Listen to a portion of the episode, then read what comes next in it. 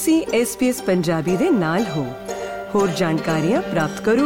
svs.com.au/punjabi ਉਤੇ ਤੁਸੀਂ ਹੋ SBS ਪੰਜਾਬੀ ਦੇ ਨਾਲ ਇੱਕ ਚਰਚਿਤ ਅਮਰੀਕਨ ਪ੍ਰੋਫੈਸਰ ਦਾ ਚਾਹ ਵਿੱਚ ਲੂਣ ਵਰਤਨ ਦੇ ਸੁਝਾਅ ਨੂੰ ਚਾਹ ਪੀਣ ਵਾਲਿਆਂ ਆਸਟ੍ਰੇਲੀਆਨਾਂ ਨੇ ਕਈ ਤਰ੍ਹਾਂ ਦੀ ਪ੍ਰਤੀਕਿਰਿਆ ਦਿੱਤੀ ਹੈ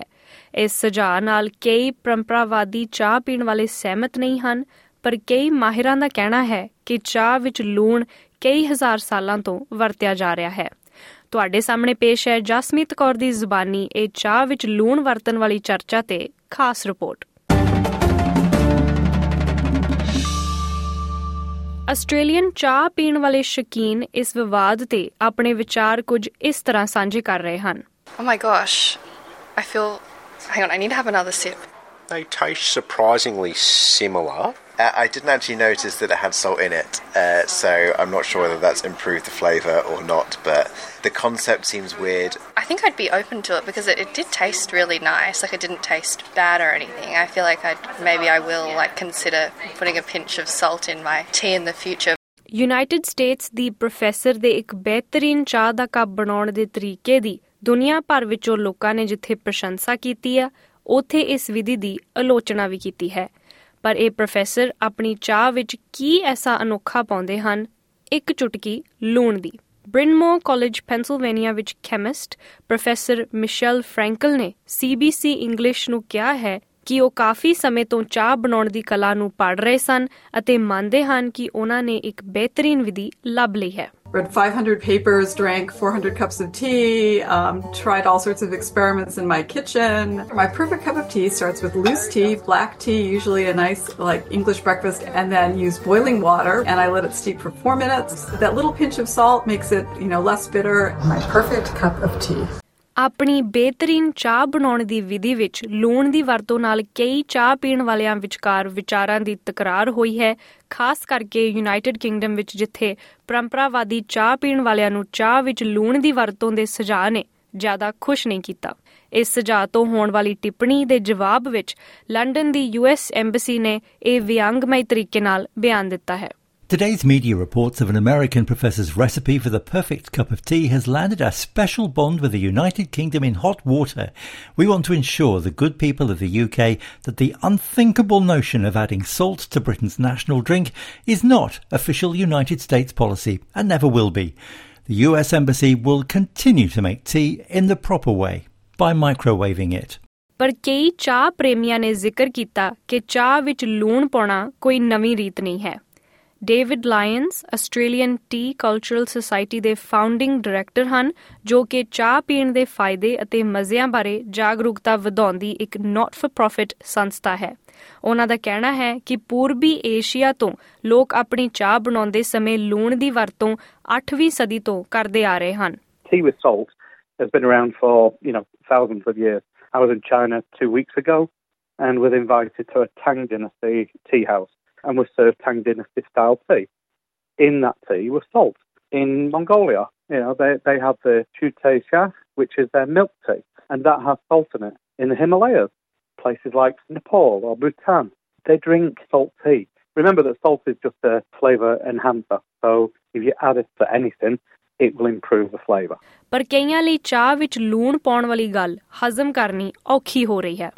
ਸੁਨੀਲ ਦਾ ਕਹਿਣਾ ਹੈ ਕਿ ਉਹ ਚਾਹ ਪ੍ਰੇਮੀਆਂ ਦੇ ਘਰ ਵਿੱਚ ਵੱਡੇ ਹੋਏ ਹਨ ਪਰ ਉਹ ਕਦੇ ਵੀ ਚਾਹ ਵਿੱਚ ਲੂਣ ਪਾਉਣ ਬਾਰੇ ਨਹੀਂ ਸੋਚਣਗੇ Being from an Indian family, we used to drink a lot of uh, chai, so you know, boiling with uh, cardamom pounds, ginger, that sort of thing, a fair bit of sugar. I wouldn't think to put salt in it. No, I mean, I put a lot of different things. I've had tea with honey, I've had tea with uh, monk fruit, but no, I, w- I wouldn't think about salt. That's not that's not the flavour profile you think of with tea. ਆਪਣੀ ਕਾਫੀ ਜ਼ਿੰਦਗੀ Japan ਵਿੱਚ ਬਤਾਉਣ ਵਾਲੀ ਹੈਨਾ ਦਾ ਕਹਿਣਾ ਹੈ ਕਿ ਬਾਹਰਲੇ ਦੇਸ਼ਾਂ ਵਿੱਚ ਜਾਣ ਨਾਲ ਉਹਨਾਂ ਨੂੰ ਜਾਪਾਨੀ ਚਾਹ ਬਣਾਉਣ ਵਾਲੀਆਂ ਰੀਤਾਂ ਦੀ ਅਮੀਰੀ ਦੀ ਕਦਰ ਦਾ ਅਹਿਸਾਸ ਹੋਇਆ ਹੈ I moved to Japan and then like you know tea is very much a part of that culture so then I think my relationship changed and developed and I came to appreciate tea more, maybe in the context of like they have tea ceremony. And then I saw tea from starting off as like just like a fun pastime to more of like, oh, this is like more of an art form maybe. ਚਾਹ ਬਣਾਉਣੀ ਇੱਕ ਕਲਾ ਹੈ ਜਿਸ ਨੂੰ ਬਹੁਤ ਸਾਰੇ ਲੋਕ ਗੰਭੀਰਤਾ ਨਾਲ ਦੇਖਦੇ ਹਨ ਚਾਹ ਦੇ ਮਾਹਿਰ ਡੇਵਿਡ ਲਾਇਨਸ ਦੀ ਯੂਐਸ ਪ੍ਰੋਫੈਸਰ ਮਿਸ਼ੈਲ ਫ੍ਰੈਂਕਲ ਦੀ ਚਾਹ ਬਣਾਉਣ ਵਾਲੀ ਵਿਧੀ ਬਾਰੇ ਦੂਸਰੀ ਟਿੱਪਣੀ ਇਹ ਸੀ ਕਿ ਗਰਮ ਪਾਣੀ ਵਿੱਚ ਪਈ ਹੋਈ ਪੱਤੀ ਤੋਂ ਬਾਅਦ ਦੁੱਧ ਪਾਉਣਾ ਵਿਗਿਆਨੀ ਤਰੀਕੇ ਮੁਤਾਬਕ ਗਲਤ ਹੈ Oh, I completely disagree. That's a real shame because scientifically that's completely incorrect because there are two chemicals that when you put the milk in first and then you pour the hot black tea into the cold milk, there's actually lactoglobulin in the milk and there's tannins which are in the tea. And when the hot tea goes into the cold milk, the two actually blend together, they combine and latch onto each other, and that creates a more buttery flavour. United Nations Food and Agricultural Organization ਦਾ ਕਹਿਣਾ ਹੈ ਕਿ ਦੁਨੀਆ ਵਿੱਚ ਪਾਣੀ ਪੀਣ ਤੋਂ ਬਾਅਦ ਸਭ ਤੋਂ ਜ਼ਿਆਦਾ ਪੀਣ ਵਾਲੀ ਚੀਜ਼ ਚਾਹ ਹੀ ਹੈ ਅਤੇ ਆਸਟ੍ਰੇਲੀਆ ਵਿੱਚ ਵੱਖੋ-ਵੱਖ ਰਿਵਾਇਤੀ ਚਾਹ ਬਣਾਉਣ ਦੇ ਤਰੀਕਿਆਂ ਦੀਆਂ ਵਧੀਆ ਉਦਾਹਰਨਾਂ ਹਨ। ਇੱਕ ਅਜਿਹੀ ਉਦਾਹਰਨ ਮੈਲਬਨ ਦੀ ਲਾਇਰ ਬਣੀ ਚਾਹ ਵਾਲੀ ਉਪਮਾ ਵਿਰਦੀ ਹੈ ਜੋ ਕਿ ਆਪਣੇ ਦਾਦਾ ਜੀ ਦੀ ਆਯੁਰਵੇਦਾ ਚਾਹ ਬਣਾਉਣ ਦੇ ਤਰੀਕੇ ਨਾਲ ਚਾਹ ਬਣਾਉਂਦੇ, ਵੇਚਦੇ ਤੇ ਬਣਾਉਣੀ ਸਿਖਾਉਂਦੇ ਹਨ।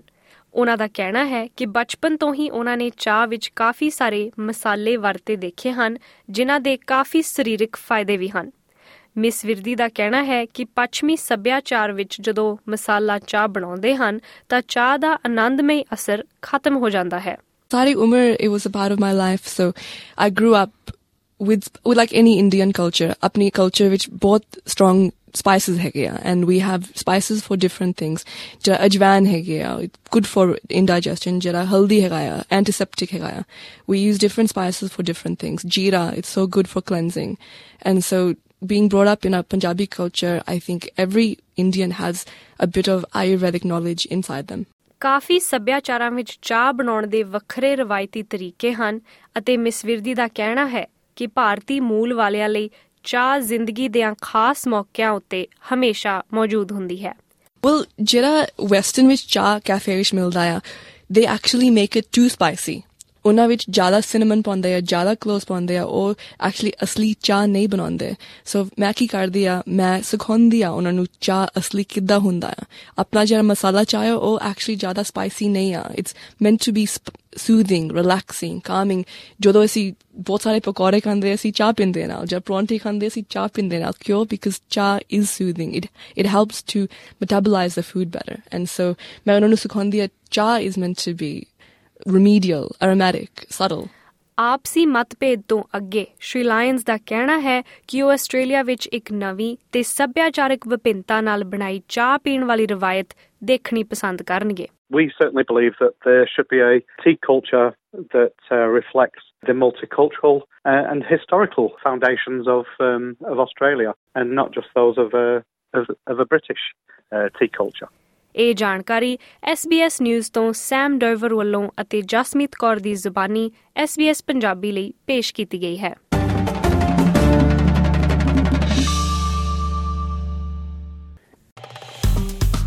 ਫੇਸਬੁੱਕ ਉਤੇ SBS ਪੰਜਾਬੀ ਨੂੰ ਲਾਈਕ ਕਰੋ, ਸਾਂਝਾ ਕਰੋ ਅਤੇ ਆਪਣੇ ਵਿਚਾਰ ਵੀ ਪ੍ਰਗਟਾਓ।